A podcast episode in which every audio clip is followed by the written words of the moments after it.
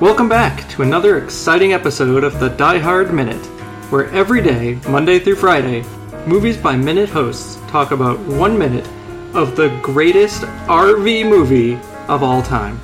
The nineteen eighty-eight John McTiernan directed Die Hard. I'm Mike Carlucci of Return to Oz Minute.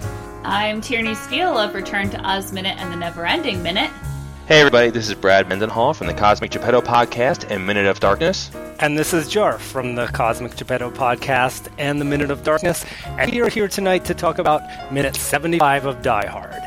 In our last minute, Minute seventy-four, we met the greatest R V, and in this minute, it's gonna meet its match. So it's a solid minute of tension and anxiety and dropped rocket launchers, and I wanted to pass it on to you, Ernie, to give the bookends a minute. Yes, Minute seventy-five begins with the end of that overhead shot of the R V approaching Nakatomi Tower, and it ends, spoilers if you didn't see this coming, with the R V being hit with a rocket. Down on the roof. Big explosion. End of minute. This really is like a little, little sixty-second more morality play or something all of its own. You, you get the feeling that this scene would be a very, very good student film piece, some sort of final final student project at a very, very good film school, because it, it is a little mini movie. There's so much tension being built up, and all the running and screaming and all the Germans yelling at each other. It, it really is a great beat of a, of a scene. It, it, it does tell its own story. And it includes one of the one of the tropes of tense situations that you always see, and I can never imagine truly happening. The we're in such a rush that when we drop something, we there's no time. You just leave it. Just leave it. Just keep on running and go, even if it's dangerous military-grade weaponry. James's instinct was to go pick it up, so I'm sorry, I'm just going to keep using their names because I'm so proud that I was able to match up what their names were. And, I mean, watching this movie through, you don't care what any of these people's names are. I barely got John McClane and Hans Gruber the first time I saw this movie. And I still say Carl Winslow. So, you know, I, I, I this is James and Alexander. They are frantically pushing that trolley with all their might. Uh, Theo's urging them on.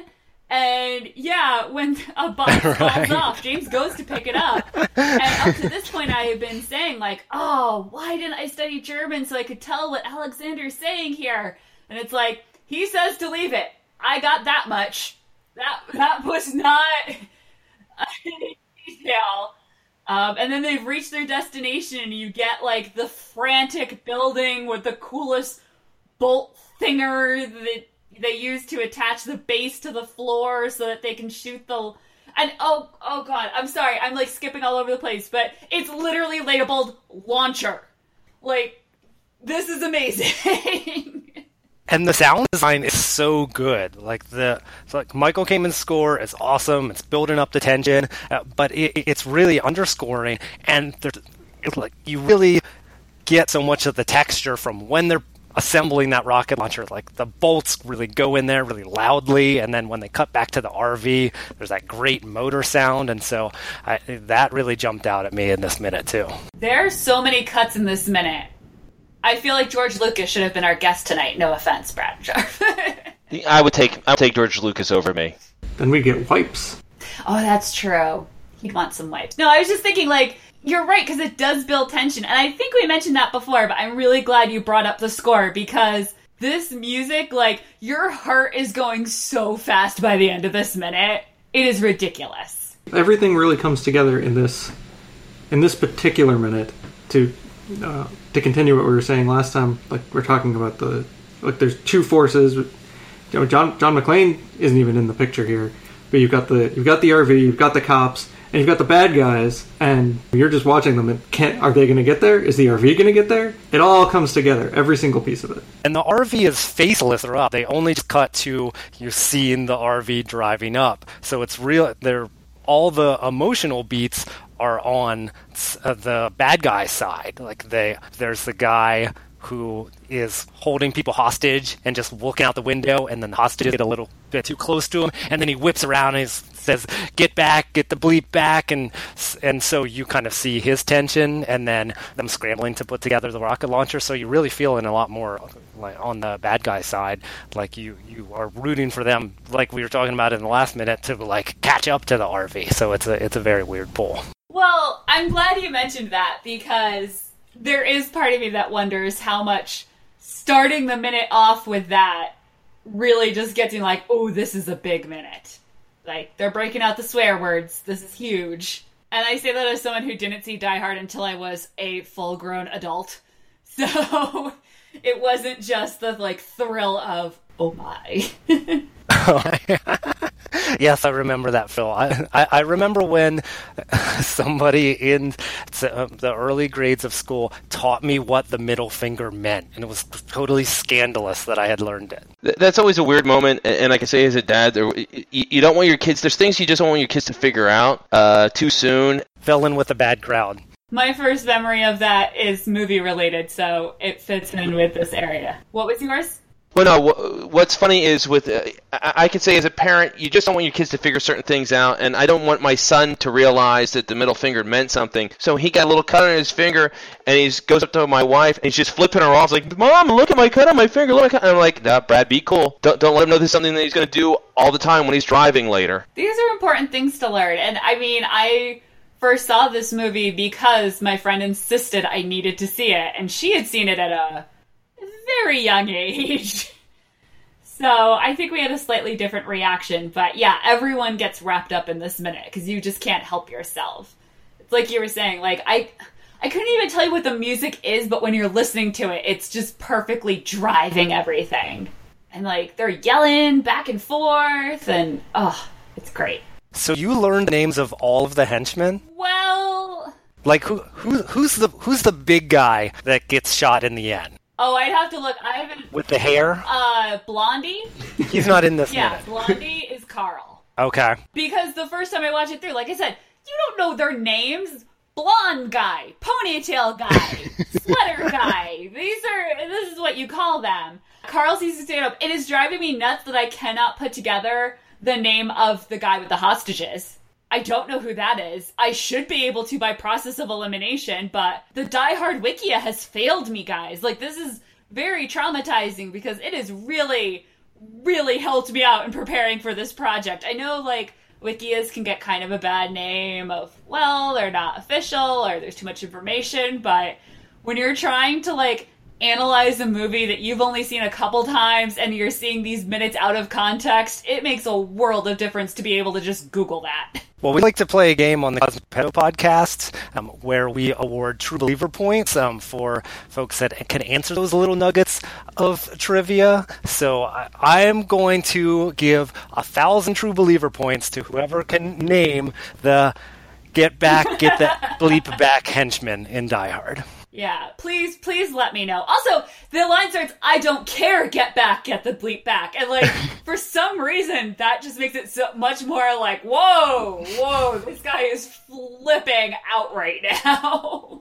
My other big note for this minute that I need to make sure we talk about, even though I know we just started talking, but seriously, how sad are we? So I spent a lot of the last minute defending this R V and telling you guys how cool it is and that it shouldn't be compared to Batman movies now. Like, that's not this R V's fault. This R V is amazing. It goes up the stairs and gets stuck on the railing. Like, it's immediately, what's that called? It's not turtling because that's when you flip over, but like, it's just stuck there, like it kind of pops a wheelie, and then it does, and it can't get any farther. Yeah, they, they had the wrong guy driving the the R V today. It's literally a sitting duck. Like, even if he hadn't shot it with a rocket, what was going to happen next? Fred must have just gotten his learner's permit or something, because it, yeah, you want to get as much of a straight shot as possible, and they're presenting way too good a target, even if they didn't have a rocket launcher. I mean, how many situations do you say that about? Even if they didn't have a rocket launcher. It doesn't come up that often in my life. I can't speak for y'all. Yeah.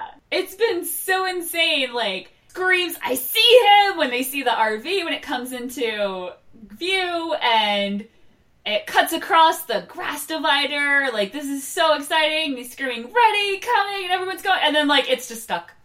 It's just sitting there while they fire. um, Alex, uh, for henchmen's names, Alexander is the one who fires while James covers his ears. Oh, could I reverse that? I'd have to look. Um, but the eighties dad in his Full House sweater is the one who fires the rocket.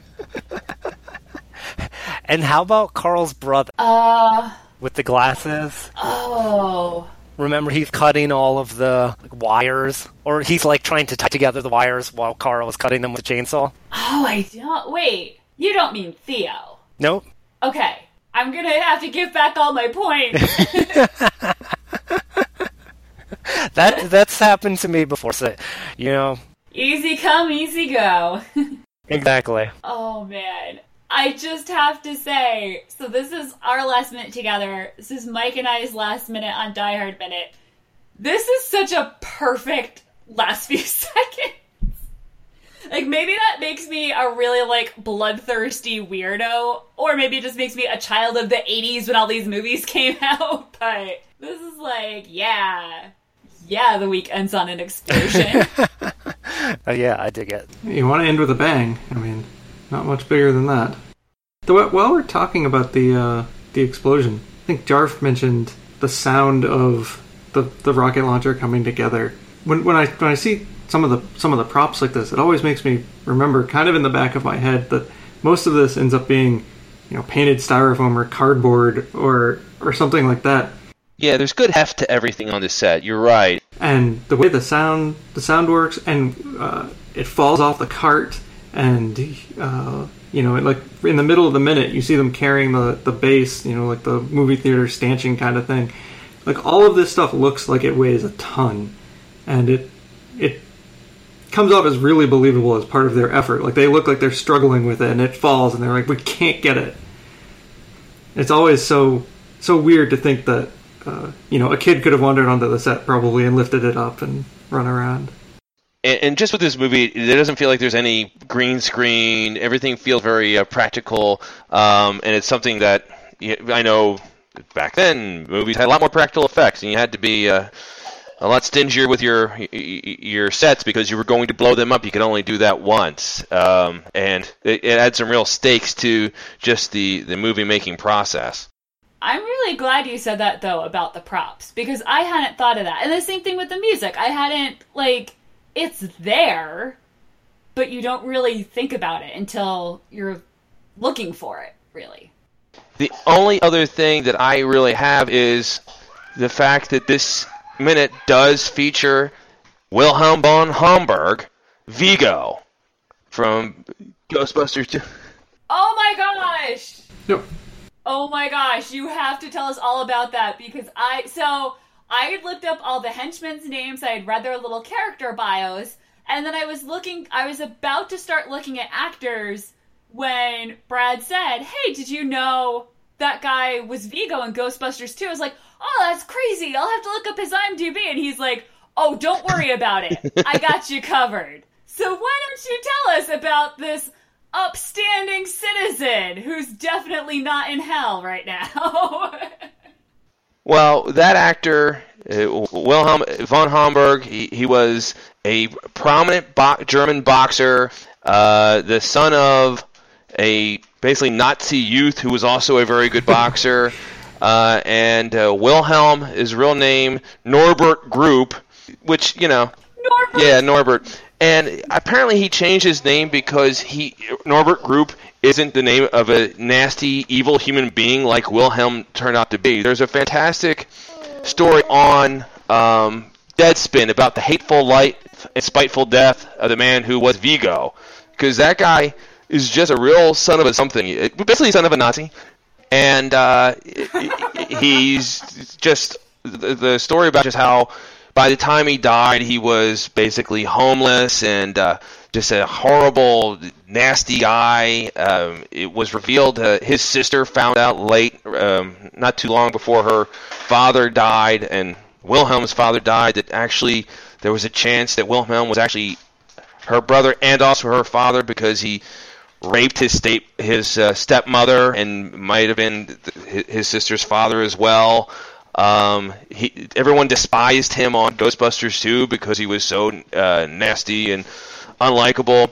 Uh, also, uh, and you don't hear it very much in Die Hard, but he had um, when he was in Ghostbusters two, they had to overdub his uh, speaking roles because he was pretty punch drunk, and when he would talk as Vigo, it's supposed to be really intimidating. It was just some really slurred, uh, incomprehensible, heavily German-accented uh, vo- speaking voice. So uh, he, he didn't do a whole lot of acting. They despised him on Ghostbusters two because he was so uh, unlikable and so uh, sort of racist and profane and sexist. So, you know, he, he, but this is one of his other roles was just yelling a lot of schnell, schnell, and, you know, whatever German is for leave it there. So it was just crazy. He's like, oh my God, that's Vigo.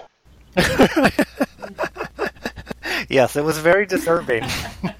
Oh, man. That puts a whole new spin on Ghostbusters two. Like, I'm not going to lie. It was, that was already not a good guy, but.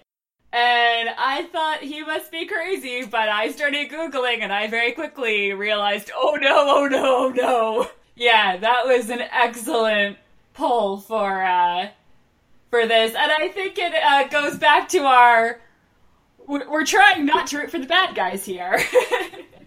no, no, he's just a fascinating character and somebody who, if you have a chance, check out the the Hateful Life and uh, Spiteful Death on uh, Deadspin. It's a great article, and they have clips of him throughout his life, and he's been a, just a terrible human being forever, and they showed picture, uh, video of him from like the sixties when he was a German boxer, and him being interviewed after losing a fight, and you could see he wouldn't even answer questions, and you could tell he wanted to get up and punch the small man that was interviewing him, and uh, just a, a great tense interview to watch because this is a person who would very much like to just punch people who irritated him. So, so you're saying not actually typecast, just true to type. And we have to end on a happier note. My goodness, we cannot end that way. It's not. It might be hard to pivot to truly happy, but I don't think it's going to be tough to do oh, happier. Because yes. Just about every story ever is happier than that what, Brad? That is an excellent point. An excellent point. Um, I was going to ask. I couldn't remember if we had talked to you guys about kind of when you first saw Die Hard, what your experience was or anything, because I know I've talked about mine a lot and I feel kind of bad that I've monopolized things. Probably the less desirable outcome of the two. No, not at all. And so in our last minute, I did share the story of seeing this movie with my mom and how upset she was about the property destruction, and you expressed some concern right, that she may right. be having a lot more trouble with, say, Michael Bay movies, which are just basically the last second of our minute, but a whole movie of it.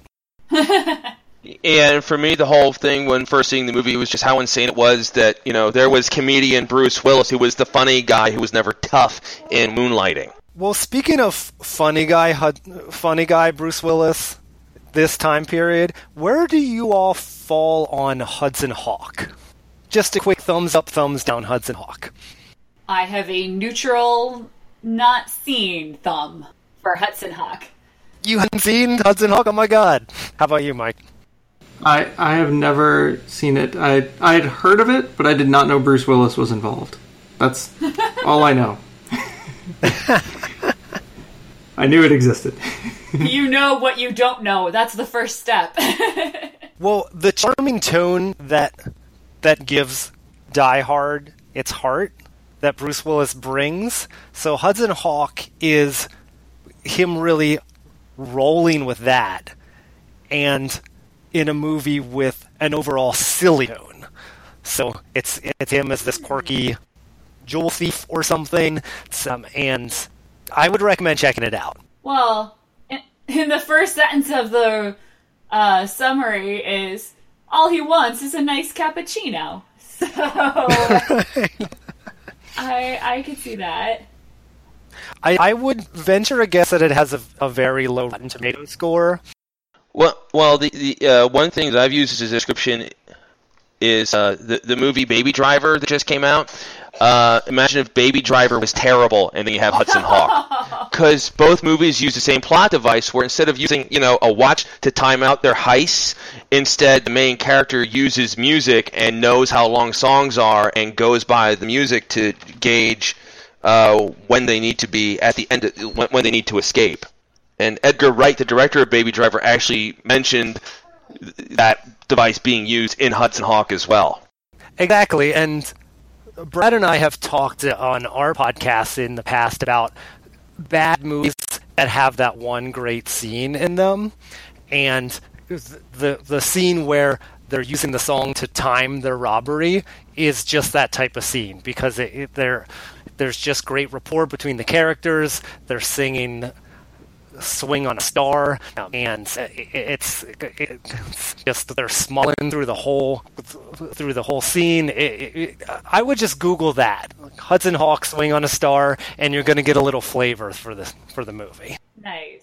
That was one of my favorite surprises when I did finally see Die Hard, is that Die Hard isn't that movie, because so for a lot of action movies, there there is always like that funny scene or that great scene and like a good action sequence. And what I really love is how many little perfect moments there are in this movie. Like, it, the the exchange, uh, the yippee, the face he makes when he says yippee-ki-yay. Eh. Um, uh, Al Powell, uh, his, uh, Carl Winslow rolling his eyes. There's just so many great, like, reactions to things in this movie and little moments that... The candy bar thievery, um, this, like we said, this is like sixty seconds of its own little movie. There are so many good bits that make up Die Hard. Well, maybe to wrap up as you wanted to on a happier note, what is everybody's like favorite little bit of Die Hard? And, and just to give mine, the first one that jumped into my head is when the F B I agents are running towards the tower, and they've built them up to be these real macho tough guys, and then one of them gets cut on a thorn in one of the bushes and is like, ouch, ow, ouch. Yeah. I think probably probably Carl's first first scene, uh, just not knowing that, that you're going to see Carl Winslow in the movie, and he, you know, grabbing through grabbing through snacks, and you're like, and he's dressed as a cop, and if you you know if you grew up seeing Family Matters first, you're like, oh, well, this is perfect. That's the scene where he's like, like let me get one t- Twinkie. Now, how about two, level three, and that kind of thing. Yeah, and, and I think he says like, oh, you know, they're they're for my wife. You know, she's pregnant, and the guy just looks at him like, oh, she isn't. Yeah, because Winslow got that physique by buying candy for his wife. How about you, Brad? You got a favorite? I love this scene, and it's not as a funny scene, but I just loved it when you it re, it's revealed that Bruce Willis knew Alan Rickman was Hans, or at least one of the bad guys, the whole time, because up until that point, the you know Hans and his guys, they're the smart ones, and Bruce Willis is just the, the tough guy staying one step ahead. But he actually, it really showed, it's like, no, he, he actually outsmarts them, and and he was a little more clever in that scene, and that, that was uh, very satisfying to me, because it's not just that Bruce Willis is a tough guy who can take a beating, he's actually a good cop and pretty clever and a smart guy in this sort of street-smart situation. So I, I love that, where Alan Rickman's being his, his Alan Rickman-iest, and uh, is being all smug and condescending that he, you know, tricked this stupid American, and then Bruce Willis is like, you know, has the bullets, and he's going to beat the crap out of Hans, and that was very satisfying. um, well, I'm torn, so I have my favorite definitely from doing this project, which is they're shooting the lights, and then the world's greatest eye roll, I think. Um, just because it's so, like, it is that old, like, vaudeville, like, you can feel the comedic beats, but it's still so satisfying, like, that it does pay off. But I do remember I would have to go through and watch the whole movie again, because I can't remember where it is, but the limo. I remember the first time I saw this movie, I was practically like crying at one point laughing. But now that I'm sitting here in twenty seventeen, I don't remember what that was. Something about the limo. I, I think just, oh, gosh, I don't remember when it was, like... Was it one of Argyle's lines? It had to be. I almost wonder if it's when he's, like, talking to the teddy bear in there or something. I just remember it, like, absolutely floored me the first time I saw it. Um, but I've come to appreciate a lot more of the, like... Because there are a lot of lines that are iconic from this, but I've come to appreciate a lot more the reaction shots. Like, they're shooting at the lights is only funny because of Carl Winslow. And, um...